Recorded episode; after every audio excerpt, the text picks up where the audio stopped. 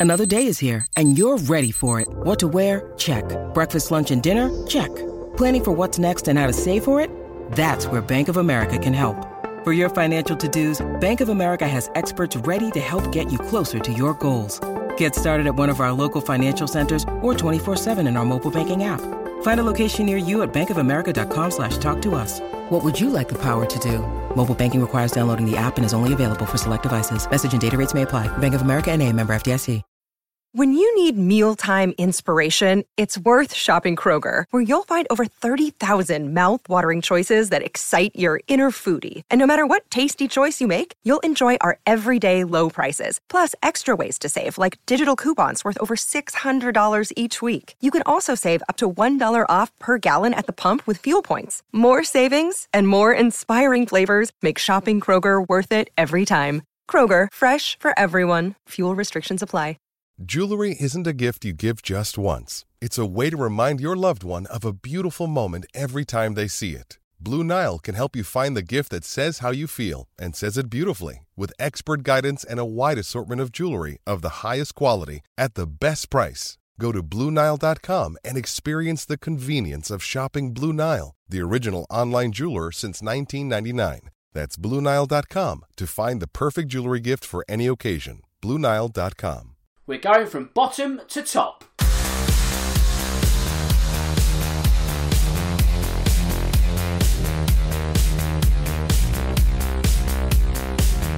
Hello and welcome to episode 18 of this season's Real Football Cast.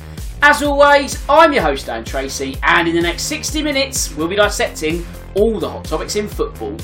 As per usual, we'll be discussing what's been going on in the Premier League over the past few days, while in addition to that, there are also some off pitch activities that have caught our eye and they'll be getting our attention in the next hour. It's been another incredible week of football, and this week it's again two up top. That means leading the line around the captain's armband is Carl. So, Carl, how have you been since we spoke a fortnight ago? Yeah, really good, thanks, Dan. Um, you know, lots lots of football and, and talking points for us to get into. So, looking forward to this one, mate. Fantastic. And also, you're joined by Palace fan Max this week. Max, I hope all is well. And how have you been keeping, my friend? Yeah, not too bad, thank you. Not too bad. Yeah, as uh, as Carl says, loads of football to be uh, to be talking about. So yeah, can't wait to get cracking. Yes, before we get stuck in, let's do the social media bits first, as I'll be talking into the Abyss once more. So first, if you want to get in touch with me, you can. That's on Twitter, at Dan Tracy, 1983. Also, the podcast has its own account, which is at Real Football Pod. And if you want to become a shareholder, all you need to do is follow and join our very elite members club. You can find me via iTunes by searching for Real Football Cast. If you use that platform, don't forget to subscribe so you don't miss a single episode. And if you like us, leave a review so we move up the league table. And if you're not a fan of all things Apple, you can find me on SoundCloud, Audio Boom, and Spotify. While the easiest way to find all the links is by going to realfootballcast.com. Right, it's time to go live. And where should we go first? Let's send matters to the West Midlands. And Cole, Wolves are now six matches without a win in the league. Now, the obvious conclusion in all of this would be no Raul Jimenez, and that's a little bit lazy. But we're going to sort of touch on that in a bit anyway. But I want to ask you: Is there also a deeper issue which is currently underlying Wolves' problems? Yeah, it is a tough one. And as you say, Dan, when you look at their form lately, you, you really start to worry for them, don't you? Because as you say, there's no winning six now.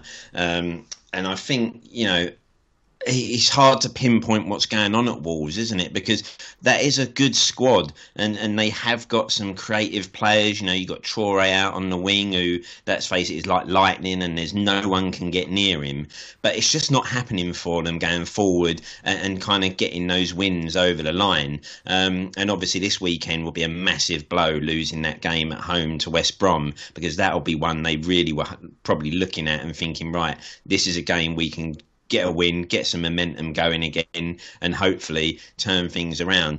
I think, you know, obviously it is a massive blow to Raul Jimenez injury, and it does look like they're kind of suffering from that because, you know, they're, they're bringing in some young guys who look like they've got some great potential, but unfortunately, you know, it might be taking them a little while to kind of bed in and hit the ground running, especially in a league like the Premier League, where, you know, Jimenez up front, he was a real focal point and he could win them games on his own. And, and he had that streetwise ability about him and that tough striker. Um, they felt that loss, I think, massively. Um, and if there's one team that you kind of feel now might have to dip into the transfer market in January and bring someone in that could possibly suddenly fill that void, bring the goals, bring a bit of, you know, hold up play up front, I think Wolves are the team that you'd look at and say they probably will be scouring the market right now, thinking, right, who's out there we can bring in? We know we probably might not be able to go and spend big money, but you've got to look to bring in a striker, maybe with a proven record um, that might obviously, you know, might be on the wrong side of age wise for his career, but could come in and maybe just do a stabilising job for them. Um, because otherwise, say they have got a good side. You know, that is, you know, Coady at the back, the goalkeeper Patricio, he's good. They've got some creative midfielders it's just not happening for them. And they will be starting to look at the table now. And as we say, after Christmas, you start to tell the way the season's going to go. And they will be slightly concerned of where they are and the form they're in. So they'll want to try and turn that around quickly. But I do think they're going to have to dip into the transfer market to do that. Well, that brings me on to the next point to Max, because if you believe some reports in the papers over the past few days, which is always a dangerous task, but the reports are that the pot is pretty much dry to the point where they can't even get a loanee. The likes of Divock Origi has been mentioned, Oliver Giroud, which might be a stretch, but he's also been in the frame. But supposedly there's no money, so they've recalled Patrick Cutrone from his Italian stint. Is he the answer to their ongoing Jimenez question? Yeah, with Cutrone, I'm, I'm not sure. I'm not sure. He he did. Um, he's done kind of relatively okay in in Italy. But I think actually their their initial plans, as I mentioned on the last episode, were maybe to loan him out again to another team where he'd play more because he was kind of in and out at I think Fiorentina it was, and he wasn't scoring, you know, hatfuls. But they're gonna just have to rely on that. And basically, when you when you spend uh, big on young players, which they did with Fabio Silva, 35 million. It's it's all well and good doing that, and obviously, you know, he, he has got something about him, and I, and he did score um, which I think was his first in open play or his first at Molineux. Um, but but when you when you spend big on young players, you're accepting that you're not going to have the instant impact. Um, and he he is good. He's he's kind of a raw talent, but he's not yet ready to kind of contribute regularly or meaningfully to to a Premier League side, even though they spent 35 million. And so you know, with that kind of with that kind of outlay, you would expect him to contribute straight away. But that also means that um, they can't then go and get someone in who can uh, who can contribute immediately because they've spent so big on on a player. And it's it's all yeah, like I say, it's all well and good signing young players. And you know, Pedro Neto, who I've praised before, fantastic young player. They've also got some really good young players there. You know, like Vitinha, they bought from Portugal, the midfielder, um, Gibbs White, people like that. But yeah, Silva seemed to be a bit of a, a weird signing for them because all, they would always sign players from kind of under the radar a bit, and you know, not spending much money on the likes of Podence or Neto, or, or even Traore. But to spend so big, you know, a real marquee signing fee of 35 million on Fabio Silva, um, and then to find out he's not quite ready for the Premier League, um, yeah, it's it's kind of it's kind of hamstrung them a bit because now they can't um, now they can't go and get someone else. Cutrone, I'm not sure. You know, they're going to give him a chance. He might he might do okay, and at least uh, Fabio Silva's got a bit of competition because he's not going to be able to play, you know, two games a week of Premier League football. It's extremely physically demanding, as we all know. Um, so at least they've got a bit of competition, and they've got you know another guy to provide some um, to provide some some cover and competition in there. But you know they're going to struggle until Jimenez comes back. It is, as you say, maybe a little bit simplistic to put it all down to him, but he's such an important player, not just in terms of um, his goal scoring, but in terms of his link-up play. He brings everyone else into the game, and he contributes so much. And if you think about the kind of complete forward that that completely dictates the team's play and tempo and, and attacking um, and attacking intent, I'd say Jimenez is probably second only to Firmino in the Premier League for his impact to his to his whole side. He's such a big loss for them, and I'm, we've obviously seen that they've been struggling without him. So, Carl, if there's no money in the pot as reported, and if you consider Wolves' business model as a whole is kind of selling up the football hierarchy, will they have to cash in one of their chips? Be that I don't know, Ruben Neves, Neto, Podence, Dendoncker, Traore, one of those. Perhaps in the summer, or maybe even sooner, to get the much needed striker that we've just been talking about. I guess the problem is you, you don't want to give up one of those jewels, do you? Just, just for obviously, you know, I guess the biggest issue that Wolves will have to figure out is is where Jimenez is going to be. You know, is he going to be able to recover fully from this injury to potentially then kind of get himself back playing again to the sort of level he was before? Um, I wonder if for this season, if it was me, you know, if you haven't got money to go and buy, you don't want to then go and lose one of those key players because, again, you know, if, having lost Jimenez has had a massive impact. You take another one of those big players out, and again, that could just kind of confound the issues you're having they might have to go and have a look at the loan market and see what they can do there. If you're thinking, right, Jimenez hopefully probably be back next season now before you, again you see him really recover from that injury and be able to be back to the sort of player he was. So you might have to write this season off. So it might be a loan move that they need to go out and just try and find, you know, say an experienced striker,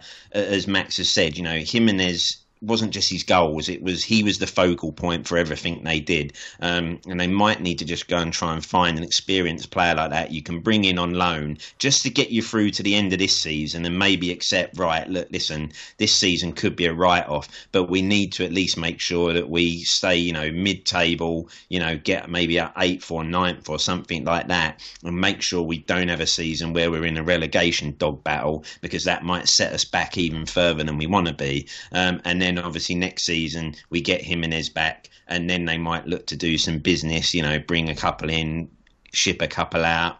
Um, but I would say right now, I think getting rid of any of those other key experienced players might not be the way forward. And I would say, you know, if I'm there, I'm thinking I need a loan, a, a, a, real experienced striker just to come in, can be that focal point, and hopefully, when we get that focal point back, the form and the results will come again. We see this season out, and then we regroup and go again next season. Um, and obviously, then you'll look come the end of the season to see what sort of business you can do. So, Max, if this season is a write-off, which is probably going to be the case now, I don't think Wolves are going to be dragged into any relegation battle. But their upward trajectory that we've seen over the last few seasons is certainly screeching to a shuddering halt. So, does that offer mitigating circumstance to Nuno and his employment status? There have been murmurs of discontent at the moment about his defensive tactics and the like, but we're not anywhere close to his head being on the chopping block right now, or are we? Um, I don't think so. I don't think so. I think he's got enough credit in the bank, you know, having having having done so well for them in recent in recent years, obviously he signed a lot of players um, who have then gone on to double or even triple or quadruple their, their transfer value. So you know, buying buying low and selling high. Um, so obviously the likes of Traore, Neto, Podence, we've mentioned Dendoncker, um, Doherty. Um, although Doherty was there beforehand, but you know he, he turned him into a into a real solid Premier League player. Um, you know, Coady's been a revelation, and they've bought really, really well. Neves is a great player as well. Um, so I think definitely he's got enough credit in the bank. They are going to be a little bit, um, a little bit worried about the the downturn in form, and also, of course, about the um, about the relatively kind of defensive, stodgy tactics. But to be honest, um, def- real defensive stodgy tactics. That's like Palace. That's like Newcastle. Wolves Wolves still play good football.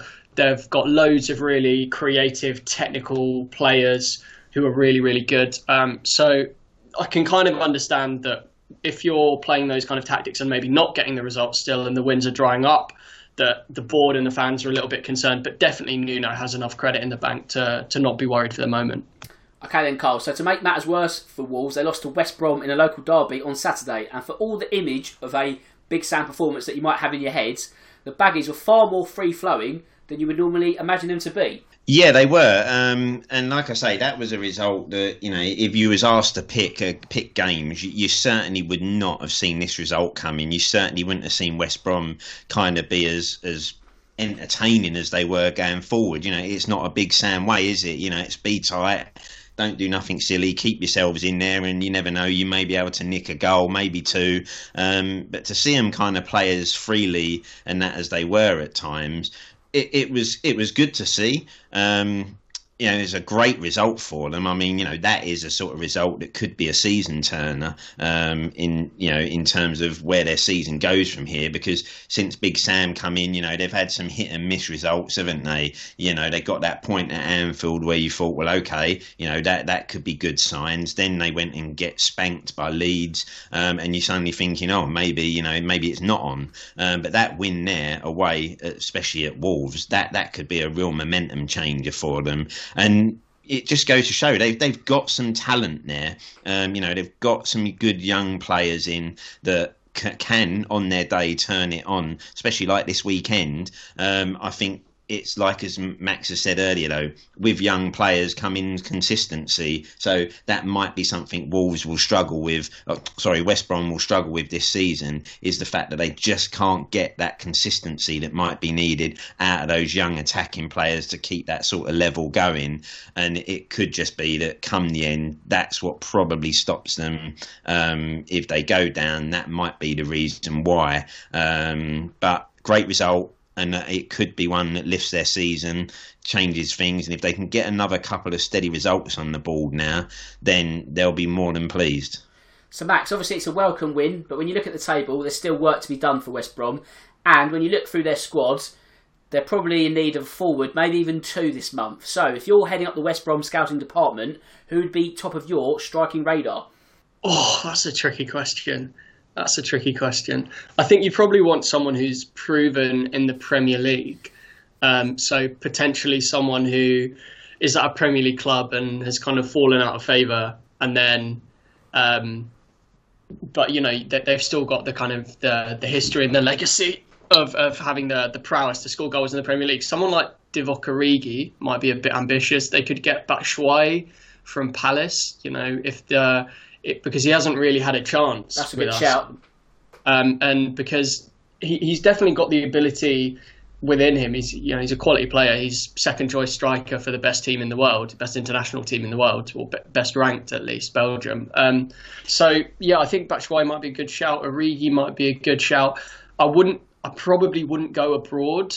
Maybe some, you know, maybe someone who's looking for first team football. I don't know if Villa would be willing to let Wesley um, go out on loan. Someone like that, you know, who had a decent start in the Premier League, but has, was injured for ages and you know wants some kind of first team matches. But yeah, I think probably one of those three. You want yeah, you want someone who's kind of got a bit of know how, a bit of experience about them. Whereas Karlan Grant is a good kind of future. Uh, prospect, but I don't think he's ready to, you know, lead the line in a Premier League team. I don't think he's going to score the goals that are going to keep you up. So you probably want someone like that. Well, they're trying to they're they're probably trying to look for that echoes of Lukaku, aren't they, Dan? Yeah. You know, they, they need that player that's on the fringes somewhere else and suddenly can go there and suddenly use that as his stepping stone to kind of then make a name for himself. Um, you'd think you say yeah, someone like a Origi, but or wonder if Lukaku could help them with the the Belgium the Belgium quartet and get Batshuayi there. Yeah, it's not a bad shout. I mean, it's a difficult question to answer because I don't think West Brom know the answer themselves, if we're brutally honest. Do they sort of try and plump for someone knowing that the chances are that it's not really going to make much difference in terms of their survival hopes, that, you know, you're sort of giving a big outlay, then you're back to the Championship, you might have to sell him at a loss. So there's always that kind of weighing up of cost and benefit and all that kind of stuff. So it's difficult. And then the kind of player that Max has put on his scouting sheet, they're not cheap and they don't grow on trees anymore. They are a very defined bunch and they're sort of hard to to A get, and they're even harder to get if your team really languishing at the bottom. So it's going to be a tough one for West Brom. But let's stay in and around the bottom three now, as Brighton have found their first win in 10 league outings. And Cole, it's a result that only serves to debunk that Bielsa ball myth just that little bit further. Yeah, but Leeds were entertaining, Dan. Yeah, that's they? right. They did it the right way. go down that route. Yeah, great win for Brighton, to be honest, because you know, you know, we have to give credit. You know, Leeds are a good football inside, and they are a good watch. You know, they do go forward and they do try to play football. But again, you know, we are seeing lately. You know, it's all well and good having that tag, but you've got to put some results on the board to match it. Um, and again, I think you'll look this weekend and go, that was a game where they probably will feel they should have got something out of it. But you've got to give credit to Brighton. They went there. You know, you you know there's going to be periods where you don't have the ball. They did that. They they you know weathered those stormy periods.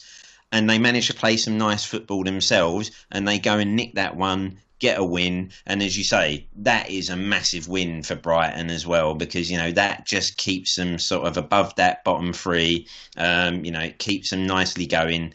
They didn't, you know, that that's the first win in five as well. So there's a bit of a confidence booster. Brighton have got some good players. Um, it's just again, it's consistency for them and just making sure that they can now try and put a run together. Doesn't necessarily have to be winning games, but it can just be you know important draws uh, away from home, nick some wins against the teams you should do. And I think Brighton will probably be all right, but they'll. I don't see them being anywhere else but in and around where they are. But that was a really good away win for them this weekend yeah, I mean, if you look at Brighton, I think you're mapping them out to be 16th, 17th, but on the right side of the relegation dotted line. But Max, we touched on Bielsa last week, so we won't try and repeat that. But in terms of adding traction to our claim from last week, if you look at the performance against Brighton, they seemed off the boil in all departments. Now, is that a kind of byproduct of all this overload from the early season and the fatigue that's now being shown from that? Are Leeds just looking leggy? Yeah, well, it's really interesting, isn't it? After Karen Carney made that point that yeah. they get a bit tired in the second half of the season, and then their results were uh, Tottenham three, Leeds nil, Crawley three, Leeds nil, and then Brighton one, Leeds nil. so uh, I think it's it's a, a nice bit of uh, at least retribution for Carney. Not that people were ever um, even questioning her point because I think her point was fair enough and people were just kind of using that as an excuse to kind of piggyback on that and, and just start abusing her and stuff. But I think it's really it's really funny that after she said that, what she said has kind of been proven true. And we don't know exactly why they're a little bit off the boil, but I think fatigue is definitely a fair comment to say because they did have this little same drop off at roughly the same point in the season in the championship. Um, and so, yeah, they they have topped all the charts for pressing and you know the aggression of their pressing, and um, and you know meters run, kilometers run, and that kind of thing. And now you know they're looking a little bit lethargic. They're they're not their usual selves. And maybe it's a little bit of a lack of confidence, and it's you know something maybe intangible and a bit difficult to put your finger on exactly. But they did look a bit tired, and Brighton kind of ran rings around them. And we know that Brighton are a good footballing team; they just haven't been able to get the result uh, over the line quite. But um, but yeah, I, I, was I was quite impressed with with Brighton and, and not very impressed with Leeds because normally, at least when Leeds lose, there's you know they have some chances or some attacks or they look good or you know all, all of the stuff we've been talking about. But against Brighton, it was kind of none of that, and they didn't really have the energy or the aggression, and they weren't really in Brighton's face. Um, and Brighton just kind of beat beat them quite comfortably. So I think there's definitely something in that. Um, and yeah, like I say, it's it's it's interest, interesting that that Karen Carney's been proven right now. So, Carl, when we look at Brighton's goal and the way they pinged it about, it's almost like Leeds in itself, really. So, Neal Maupay has been in and out as of late. There's been a little bit of murmurs of discontent on the south coast, but you get the feeling that if the Seagulls are to survive this season, they're going to need a steady contribution from him, so they're, they're better off playing him than dropping him.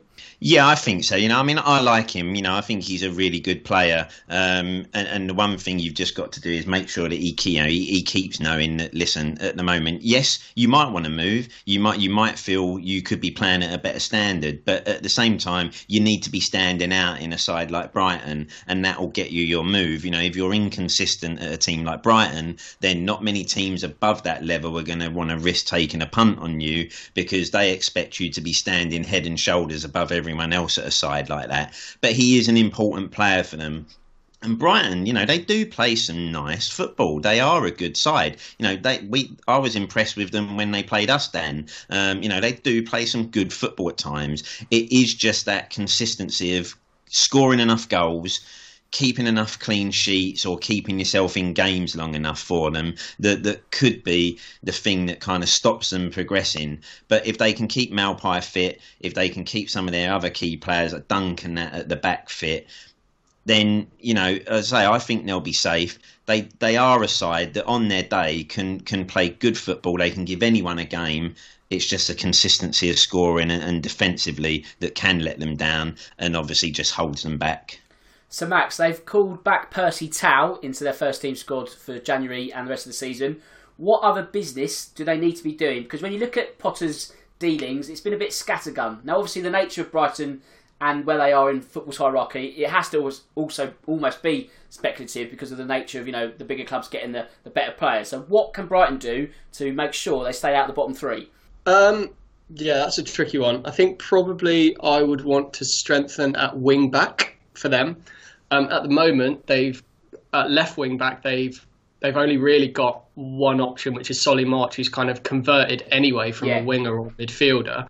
Um, Dan Burn would be, I guess, their number two now that Bernardo has left on loan, but he strikes me as not quite a left wing back. You know, you could probably play him left centre back and left back, but left wing back might be a bit of a stretch for him. Um, ironic that it might be a bit of a stretch for him because he's six foot seven, has got absolutely massive legs that can stretch to almost anything. Um, but yeah, right wing back they've got um, Tariq Lamptey, obviously, who's good, but then their backup is Veltman, who again is more traditionally a centre back or or wing back, and so or fullback, sorry. Um, so I think probably those positions I'd be targeting. At centre back, they look pretty well stocked. You know, Dunk and Webster and Ben White.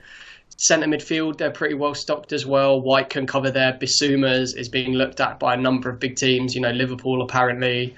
Um, yeah, Propper is all right. Um, Gross and Mac Allister can play a bit deeper.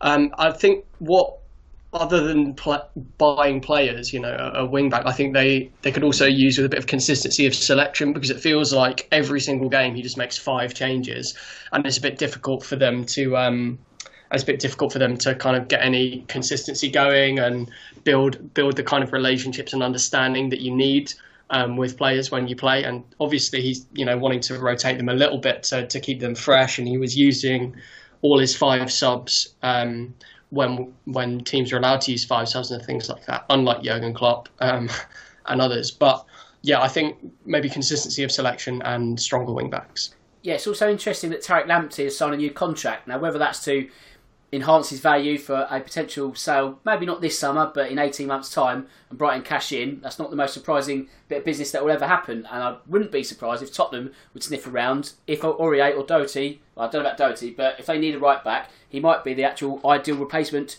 going forward. But let's go on now to West London because although Matthew cannot join us this week, we're off to the cottage. And Carl, Fulham's plans to draw their way out of relegation has taken a small dent as although they lost to Chelsea, they nearly managed a six stalemate. They nearly held out, but their resolve was broken in the end. Yeah, that's right. They, I think, you know, that they couldn't just get that one over the line, could they? And I think it's it's the red card that I think has really caused them a problem um, in the second half of that game because in the first half, you know, they were in it.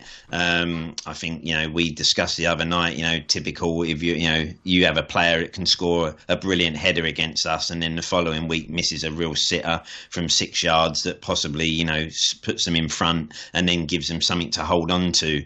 Um, but that red card, I think, at half time just really killed them and turned the game in Chelsea's favour. Uh, and it was a real stupid tackle to make. Um, and, it, and unfortunately, it did cost them because just in that second half, Chelsea managed to get on top. You know, they suddenly have worn them down. And again, you know, playing a team like Chelsea with you know, with 11 men is hard enough. When you're suddenly playing them with 10 men, you are up against it. Um, but they will be pleased. You know, it's only one. It was only one nil. They had more than enough. You know, they had some chances. They held their own. So they will be confident that you know Scott Parker is slowly turning the ship around there. Um, they've put in some great performances recently. You know, they they were very good against us in the second half decent for most of this game against Chelsea. So I think even though they've lost, I think they can take a little bit of confidence from that result this weekend and hopefully try to keep, you know, the momentum going for the rest of the season and try and grind those results out. But been been reasonably impressed with Fulham just lately.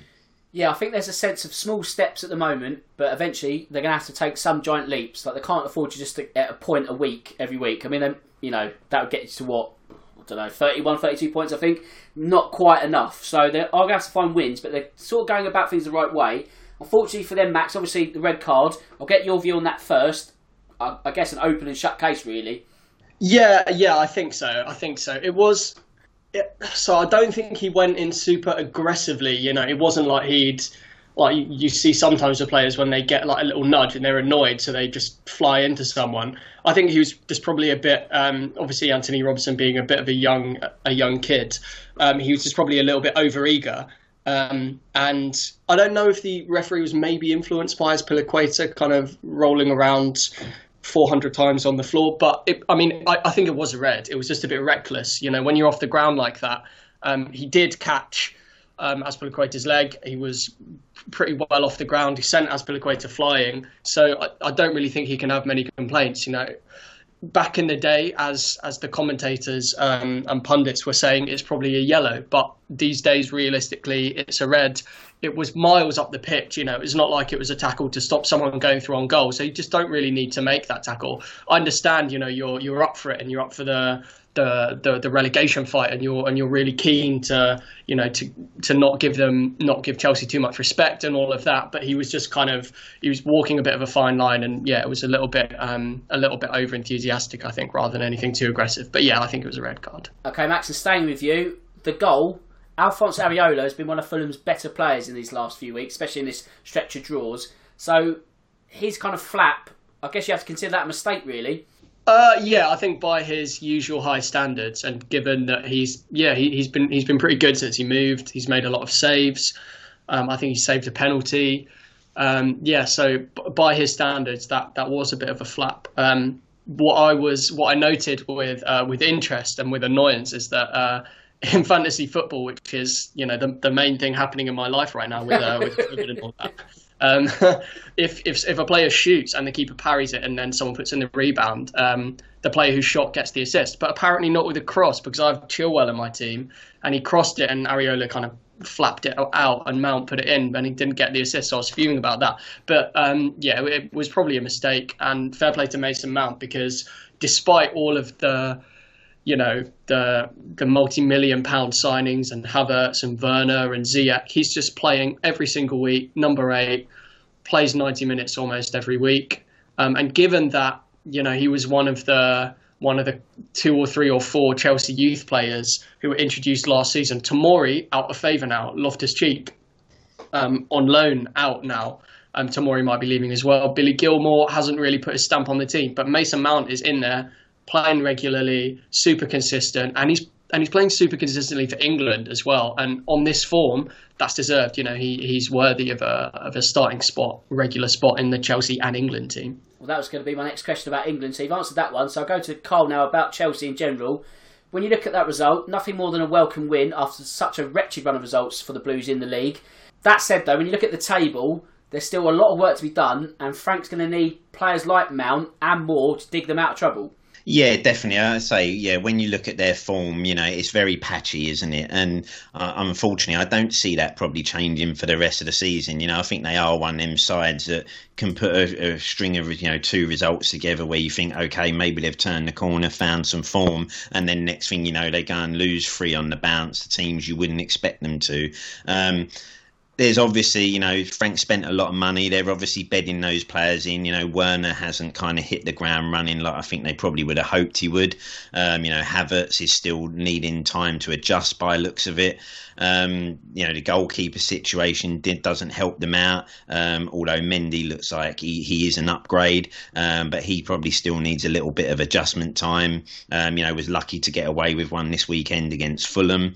Um, so yeah, I, I you know, I don't see it changing for Chelsea this season. But again, they are in one of those positions right now, aren't they? That if they can stick a run together and suddenly get three or four wins on the board, you're right back up there in third or second and suddenly knocking on the door again because we are in a season where it does look like, you know, teams are going through little spells and no one seems to be super consistent at the moment. Um, and, and looks like they're going to stay that consistent over the course of the season.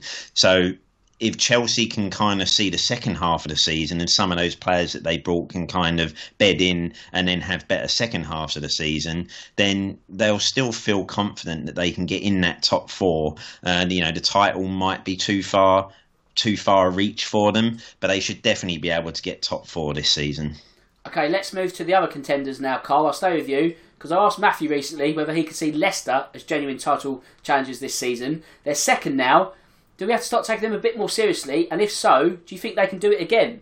Well, I think if you look at this season and, like you say, the fact that it is a bit topsy turvy, if we're going to sit there right now and say that United are in contention, Liverpool are in contention, and Man City are in contention, then you've got to put Leicester in that mix because they're there. They're you know same points as Man City at the moment. Um, you know, again, haven't lost in you know the last five.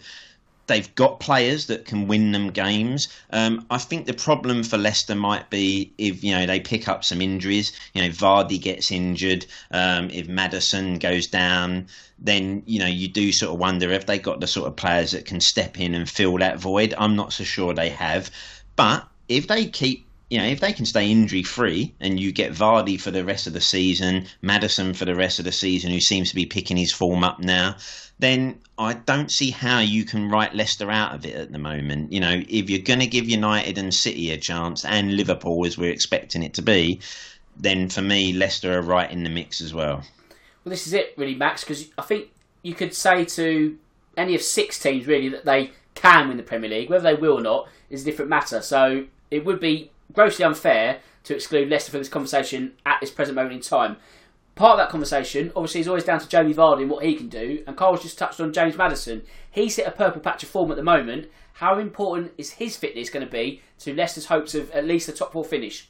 Yeah, I think I think fairly important. Fairly important. He's obviously a, a really talented player, and he's been maybe in, in the early years of his Leicester career, maybe a little bit mercurial, a little bit inconsistent, a little bit up and down, which is why he, he had lost his place at the start of the season because um, Leicester would much rather have someone like um, Harvey Barnes, so you kind of know what you're going to get each week, and he's and he's consistently pretty good. That's maybe why they also bought in uh, Cengiz Ünder, although he hasn't really worked out um, the, the, the Turkish winger. But but yeah, he, has been he's been pretty important. He's won his place back. He scored some really really cracking goals um, against Man City. He scored a real he scored a real stunner, and then he scored a really nice um, nice finish the other week as well. Um, so he's been doing really well, and he might might be playing his way into into Southgate's England plans as well. But yeah, him him and him and Barnes either side of Vardy, that, that's a that's a pretty formidable trio. And yeah, like you say, I don't think we can exclude Leicester. Um, excuse me, from the title picture. I think um, they're probably not, you know, the outright favourites, um, as, as as is fairly obvious. But I think they're definitely in the picture. I don't think they'll do it, but they're they're contenders up there for sure. Okay then, Carl, it's now five unbeaten for the Foxes in the league, and you'd have to say that Southampton are rather toothless without Danny Ings at the weekend. So, although the win against Liverpool would have been the Saints' high watermark, shall we say, it's also their only win in the last six matches. So, it's not disaster at the St Mary's, but a little bit of cause concern all the same.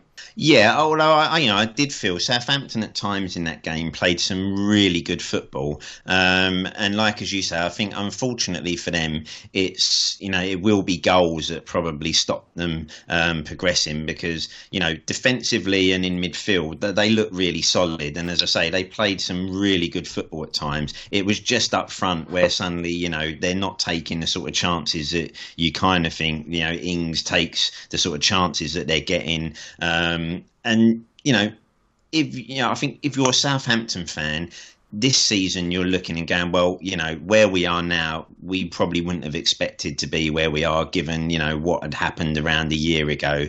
So they'll be confident, but they will be starting to feel that, as we say, the form has just turned a little. Um, and what you don't want is you don't want momentum to suddenly turn and take you the other way. So it's vital that they do, you know, for all the good football you play sometimes, it's completely in vain if you don't get three points on the board. So they will be looking right now, just thinking, right, we just need to kind of put the brakes on to this sort of sliding form that we've had, try to turn it around and get a couple more wins on the board. But if you don't have a top striker firing away in the Premier League, it's hard. Um, and you know, I don't think, as you say, when you take Danny Ings out of that side, it's not it's not got the bite that you probably would fear. You know, if you know Danny Ings is playing, you're worried. You feel like he can cause you problems. You take Ings out of that side, and you're actually facing Southampton, thinking, well, okay, yeah, you know, we know they'll play good football and they will be good, but the main man is missing up top, and that might hurt them. So I don't see them being able to go and buy someone who can come in and kind of complement Ings. So it's just making sure that they can try and get him back on the pitch and keep him fit. If they can keep him fit and in the side um, and keep players like Ward Prowse fit and playing, then I think where they are now, they could seriously challenge for you know the the top six maybe. Um, but I don't see them being able to challenge higher than that. But if suddenly Ings is out for a long period, then I think you might fear that they could suddenly just have a period of games where they just slip down the table and then end up just you know finishing sort of mid-table, tenth or eleventh, which unfortunately would be a shame because they've been one of the great surprises of this season. So, Max, if we're to believe the current rumblings in the press over the past few days, Southampton is another team where the cupboard is supposedly bare, and that means their prize possession, that being Danny Ings, is a saleable asset in the summer. How much credence do you give to that story? Um, I, I don't think they'd sell him for um, for less than probably 40 million. Um, and that might sound a little bit um, like I'm over egging it, but he's so important to them. Um, not you know that they'd be anywhere near the relegation zone without him. I think Adams is a good player, and um, Walcott's done all right since he signed as well. But why would you why would you sell him? He's just had a season where he was almost um, almost the Golden Boot winner. I think he scored 22 goals last season. And if you think about the kind of prices that you'd have to pay, the kind of fees you'd have to pay to get people around that goal scoring tally, Jamie Vardy, you know, almost almost um, you, you, couldn't put a price tag on his head for, for his value to Leicester. Aubameyang, you know, 50 million. Um, Danny Ings, yeah, he, he'd be up there, 40, 50 million. Um, obviously, I don't know what the what this financial situation is at Southampton. If they're in um, kind of tricky waters, having having spent a lot of money previously, um, then they might have to kind of uh, accept a lower a lower price. But he's he's so important to how they play. You know, he's their talisman. He leads from the front. He obviously scores so many match deciding goals. Um, and he's such a he's such an important player off the off the back of his his goal scoring seasons in the last two or three years. You you really would have to say that that they wouldn't want to sell him, and that the the price would be prohibitively high as a result. Well, I guess it's similar to Grealish in the sense that there's market value and value to the club, and the latter would be a lot higher for both Southampton and Aston Villa. So, as always, it comes down to finances that we don't see. But if Southampton sort of scratching around thinking, oh, actually, we do need to uh, stock up the cupboards, it might be that he's the sacrificial lamb in all of this. And if he is, then I guess the, the top six, the likes of Tottenham, might be sniffing around and hoping for a summer transfer. Anyway, let's hot foot it now to the Etihad, Carl, because Man City come out on top against Palace. We'll get to you in a moment, Max. But with points being dropped elsewhere in a rather boring fixture that we might get to in a moment, is it now advantage Etihad in terms of this ever changing title race? Yeah, I think you know City have kind of gone about their business, haven't they? Um, and they're actually looking really strong right now. The way they're playing, you know, you've got John Stones has suddenly come back from the dead, hasn't he? To try and turn himself into, you know, uh, what looks like a real commanding centre half that finally doesn't make the sort of silly mistakes he should be making. Um, they're scoring goals again. Um, they're looking dangerous. That's five wins out of five now for them, and they've got themselves up in a great position with a game in hand on United. So I think everyone should be slightly worried because if they can sort themselves out defensively, and even who knows, sort out their attacking options and get a striker fit and on the pitch, then you'd like you'd probably think City could use the second half of the season to kind of really lay down a marker uh, and put themselves as favourites to go and win the title. So, Max, as a Palace fan, obviously, you usually have a good record at the Etihad. Unfortunately, that was not the case on Sunday night. No's are hard to call upon, but should that in itself had such a bearing on the final outcome? Um, that's that's a tricky one. Should Zaha's absence um, make us completely toothless in attack? uh, pro- probably, probably not. Um, you know, we should be able to potentially rely on on some other players, but the the truth is, he is our best player. He's our best attacking player. You know, he's our talisman at times. He's our captain. He's our best goal threat. Our best assist threat. Um, and we obviously do really, really, really struggle without him. And not just kind of his his ability to score uh, and create and kind of go past players, but particularly when we're in games like Man City, where we do not have much possession at all, and where we're really penned back in our own half, his ability to win fouls, which obviously gives us a ball, and to drive up the pitch, which allows everyone to push up. Um, it's just so it's just so hugely important, particularly in games like that. So obviously it was a real blow. Um, and to be honest, I can kind of accept not really having a goal threat against Man City because they're so good and they're so strong in defence and stuff. It was just kind of the manner of the goals we conceded. And to be honest, I thought we did pretty well initially because we restricted them to 1 0 at half time. That sounds really defeatist, doesn't it? We restricted them to 1 0 at half time, and that was just an unbelievable uh, outside of the foot cross from De Bruyne. You know, a moment of genius, and you can just say, well, you know, fair enough. Um, not much you could do about that. 1 0, fine. And then they just kind of scored three set pieces in the second half. Um, two from corners and one from a free kick. And, you know, they're well taken goals. And I don't want to say, oh, well, set piece goals aren't as valuable because obviously they, they all count. But from a Palace perspective, it's frustrating to concede goals like that because you know if they open you up with amazing attacking play and movement and creativity and stuff like that, then fair play, which is what they did with their first goal. But it was just a little bit loose, having kept ourselves in the game. Um, at only one 0 you know anything can happen, and we've got four points in the last two visits there um, b- before before this match, and then yeah, to concede the, in the manner we did was a little bit frustrating.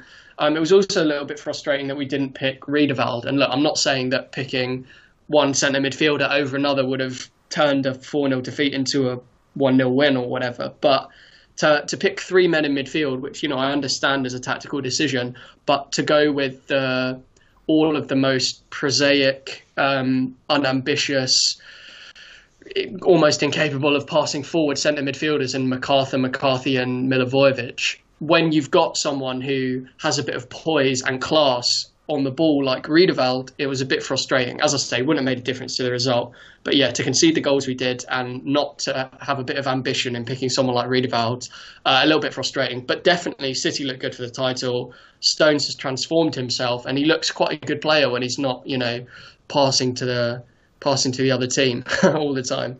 Um, so yeah, he, he he could definitely definitely well he should definitely be starting for England on this form.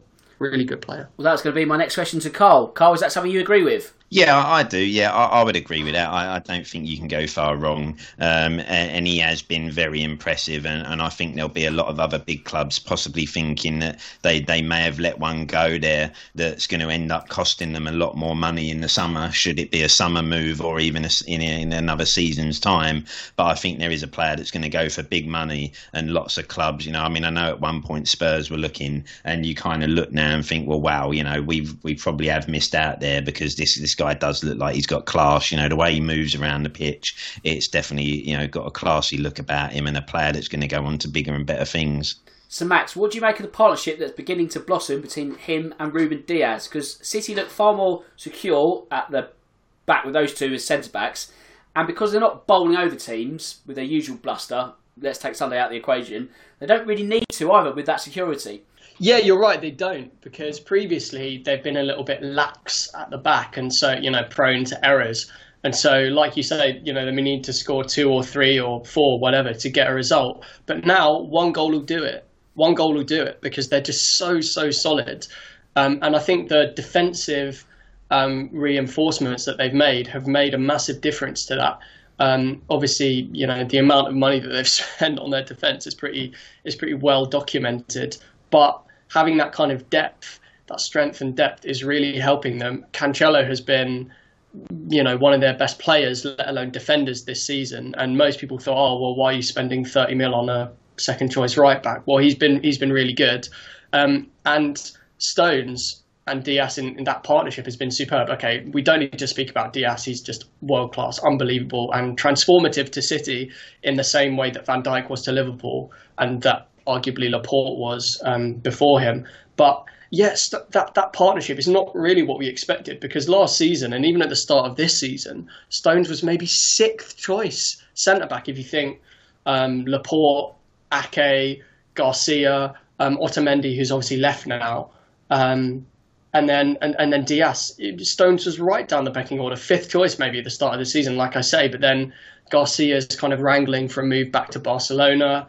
And then Laporte and Ake have, have had kind of fitness issues. They're both good players, and when everyone is back fully fit and firing, maybe he might be inclined to rotate Stones and Dias a little bit. But Stones has just done so well that you've got to say him and Dias are the first choice um, centre back pairing now, and that is the kind of that that security and that solidity that they have now at the back is definitely the kind of defence that needs that you need to fire you to the title because for all Liverpool's amazing goals last season, you know, from their front three, there are other teams who have a good front three.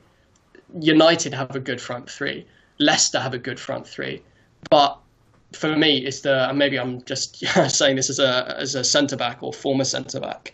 Um, but yeah, defence wins you titles, and I think Stones and Dias. That's a that's a proper partnership now. Ederson behind them, you know, Cancelo, Walker, Zinchenko, all around them. That they've got a really really solid defence, and that could fire them to the title.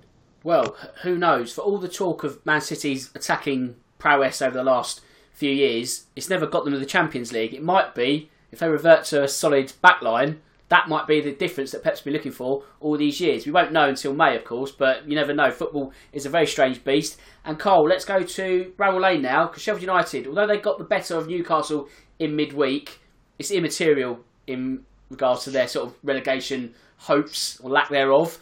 And to be honest, they were no match for a much better looking Spurs side than they were on Wednesday. Yeah, that's right. You know, I think in in this game, you kind of felt from the start that you know we were going to be too strong for them. Um, you know, I think they really suffer in this season. I actually find think it's amazing. It, it, seems like the changing goalkeeper has really caused them a problem as well because you know Henderson had a great season for them, didn't he? Went back to United, and unfortunately, the goalkeeper now Ramsdale just doesn't look solid at all, does he? You know, you kind of get the impression there's not a lot of confidence in him from from the defenders there. Um, he, he can make mistakes, and it's going to cost them at this level. They don't look the same threat going forward forward. And as you say, in this game, Spurs kind of took the brakes off a little bit more. You know, when we scored early goal, you know, initially you sort of feared 85 minutes of pain sitting back and defending, but we kind of went on the front foot again and looked to kind of get a second and kill the game.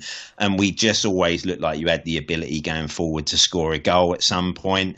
Um, and Sheffield United didn't look like they could contain Kane, Son, and the way we were attacking. And really, to be honest, looked a little bit toothless up top. So I think we can see, as you say, you know, they had a good win in the week.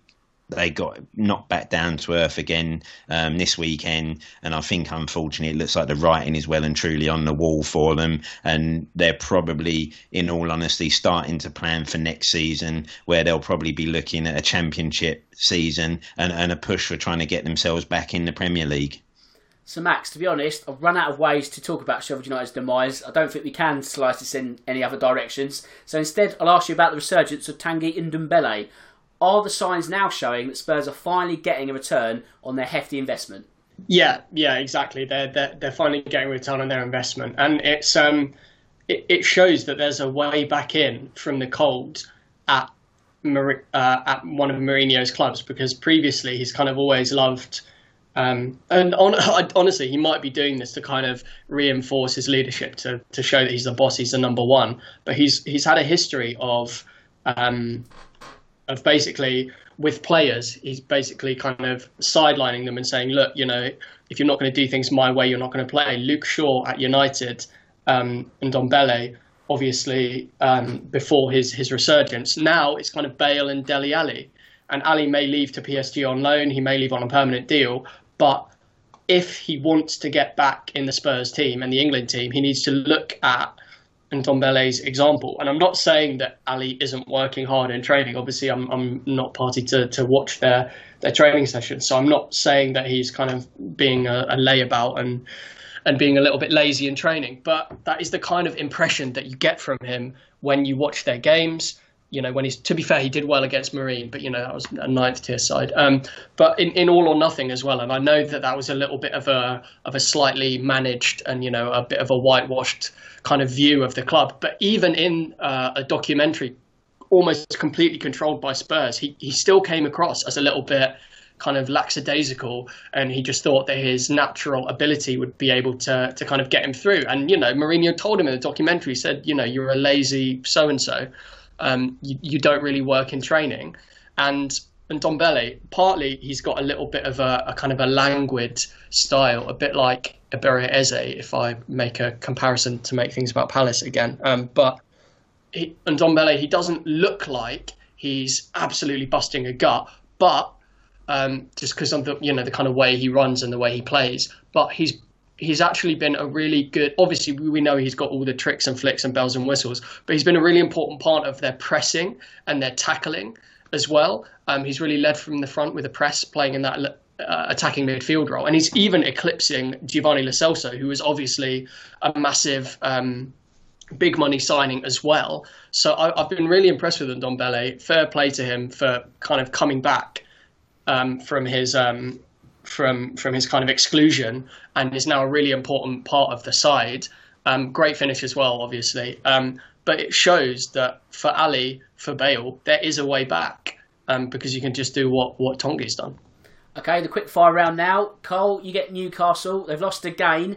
The default setting seems to be just defeat at the moment, and it's a case of just how many goals they might concede on their way to defeat. So there's a bit of a buffer at the moment but when you look at the kind of trajectory of clubs below them, they're slowly getting their act together, while Newcastle are slowly edging in the wrong direction. So, do you think there's a relegation battle on the horizon, or even worse, could it be a trip to the Championship? Yeah, I think there's definitely a relegation battle in the mist. I mean, they are a dire side to watch, aren't they? I mean, you know, if if, if you, I, I wouldn't turn Newcastle on at the moment, if I'm honest, um, because they're just boring, don't offer nothing. Um, and you do think, you know, if you was a supporter of theirs, you would be extremely worried right now about where the season's going. I think they are in a relegation fight, that's for sure. You know, when you've got people like Burnley and Brighton, um, below you. You know those two teams are capable of getting results at any point, um, and they've got some you know good Premier League experience they might just get lucky this season. That, you know, Fulham and West Brom may just not have enough to get what they need to over the line. But I think we'd be very surprised if Newcastle don't finish the season in 17th and just hanging on for dear life. Okay, then Max, going up the table now. West Ham, they're unbeaten in their last four, top half of the table. Do you think they'll use some of that Sébastien Haller money that they've just cashed in on to have a potential crack at a European finish? Um, well, they should do. They they should do. They should be aiming to replace him. Um, they are pretty light up front. They've only got Antonio, who's kind of half fit, and also obviously he's been playing at striker, but he's not kind of an out and out striker naturally by trade. Although he does a really really good job there. Um, so I definitely think they should be um, that they they should be reinvesting that money. Um, given given that it's a bit of a, a bit of a financial boon for them. Um, I've heard they're they're interested. The Athletics been saying they're interested in the Sevilla striker En-Nesyri, Youssef En-Nesyri. I don't know if I'm saying that right. Please let me know if I'm not. Um, but yeah, I, I think that they they definitely could have a crack at a European slot because they've made some kind of transformative signings. You know, signings who make all the other players around them better. Fabianski is back now. Coufal's made a big difference. Ogbonna doesn't really get spoken about enough. He's been one of the best centre backs in the Premier League, in my opinion. Obviously, Rice is class. Soucek's been transformative. Um, now they're even getting a little bit of um, attacking returns out of Benrahma. Now that Benrahma's playing a bit more, Moyes is obviously feeling more ready to use him in the league and stuff like that. So yeah, they're they're looking good. And if they get another striker with the Haller money, that'll provide even more competition up front for, for Antonio. And, and yeah, they could be looking at a Europa League slot. Right. Liverpool Man United. We were going to reference it, but we've actually run out of time, and I can't be bothered because there was nothing really to talk about. Yes, there were a little couple of flashpoints in that, but we'll only overrun, and I don't think it's really worth that. I think you can talk about Sadio Mane and that whistle, and whether Man United will be despaired by the fact they didn't win and put Liverpool to the sword. Liverpool's lack of goals. You know, they're topics that will come up in the next couple of weeks or so. And we've, t- we've chatted about those two clubs loads, so it's better to uh, share the load in terms of the Premier League. So I think that's about it for this week. I'll just do the admin, which is as simple as thanking my two Pod Squad members. So Max, thanks for your time this afternoon. I hope you enjoyed that one. Yeah, yeah, very much so, very much so. See you next week. Cheers, mate. And Cole, a pleasure as always. Thanks for wearing the captain's armband as always, as you do. Cheers, Dan. Yeah, enjoyed this one this week and looking forward to next week. Top man. Right, fantastic. Cheers, guys, and also to the listeners out there. With that said, it just leaves me to say that my name's Dan Tracy. This is the Real Football Cast, and until next time, goodbye.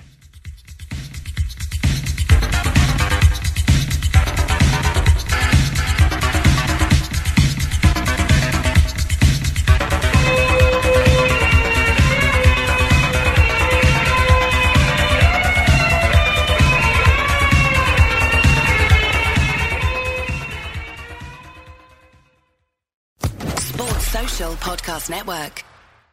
Hello, it is Ryan, and we could all use an extra bright spot in our day, couldn't we? Just to make up for things like sitting in traffic, doing the dishes, counting your steps, you know, all the mundane stuff. That is why I'm such a big fan of Chumba Casino. Chumba Casino has all your favorite social casino style games that you can play for free anytime, anywhere with daily bonuses. That should brighten your day a little.